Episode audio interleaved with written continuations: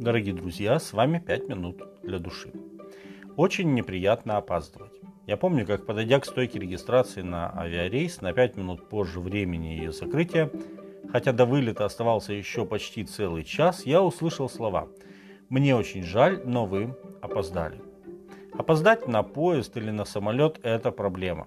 Можно опоздать и с осуществлением стратегических шагов для успешного развития дела, например, бизнеса тогда это может обернуться катастрофой. Как в случае с компанией Kodak, когда они вовремя не сориентировались и не перешли на цифровые технологии.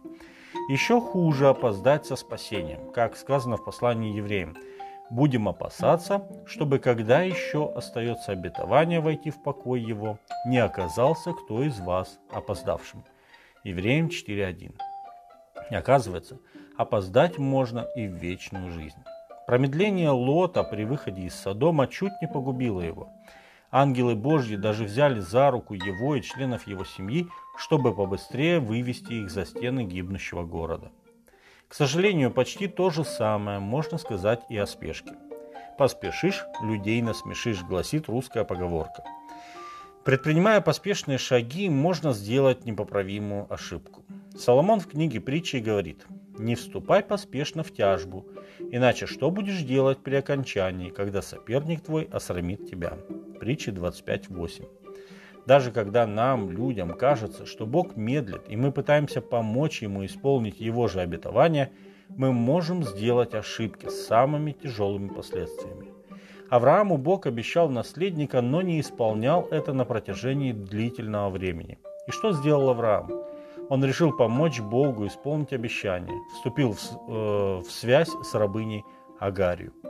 Моисей восстал против египтян на 40 лет раньше, чем это было в Божьих планах, и вынужден был жить в изгнании эти 40 лет.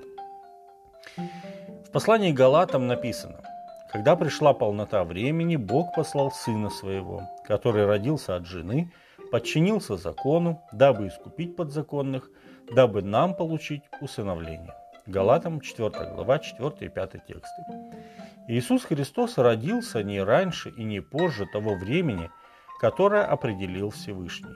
Марк также пишет, что время исполнилось и Царство Божье приблизилось. Марк 1.15. Иисус говорил ученикам, многие пророки и праведники желали видеть то, что вы видите. Матфея 13.17. Он имел в виду себя, обещанного Мессию. И действительно, если внимательно читать пророческие книги Библии, мы увидим много указаний на грядущего Спасителя. Например, место его рождения, город Вифлеем. Михей, 5 глава, 2 текст. Рождение от девы без участия земного отца описано в книге Исаия в 7 главе, 14 тексте. Также было предсказано и время его пришествия через пророка Даниила. Небесный вестник объяснял Даниилу видение о 2300 вечерах и утрах. Итак, знай и разумей, с того времени, как выйдет повеление о восстановлении Иерусалима до Христа Владыки 7 седьмин и 62 седьмины. Даниила, 9 глава, 25 текст.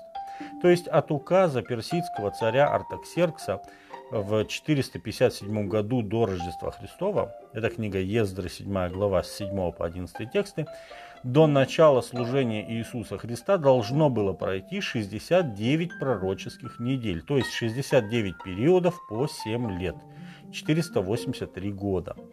Мы таким образом получаем 27 год, указанный в Евангелии Луки 15 год правления Тиберия Кесаря, учитывая два года его совместного правления с Октавианом. Дорогие друзья, Божьи планы исполняются именно тогда, когда это нужно.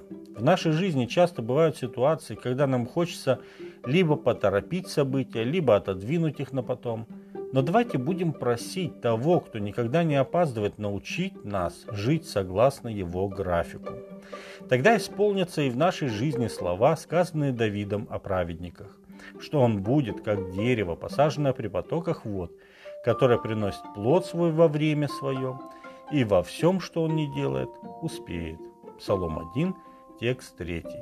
С вами были 5 минут для души.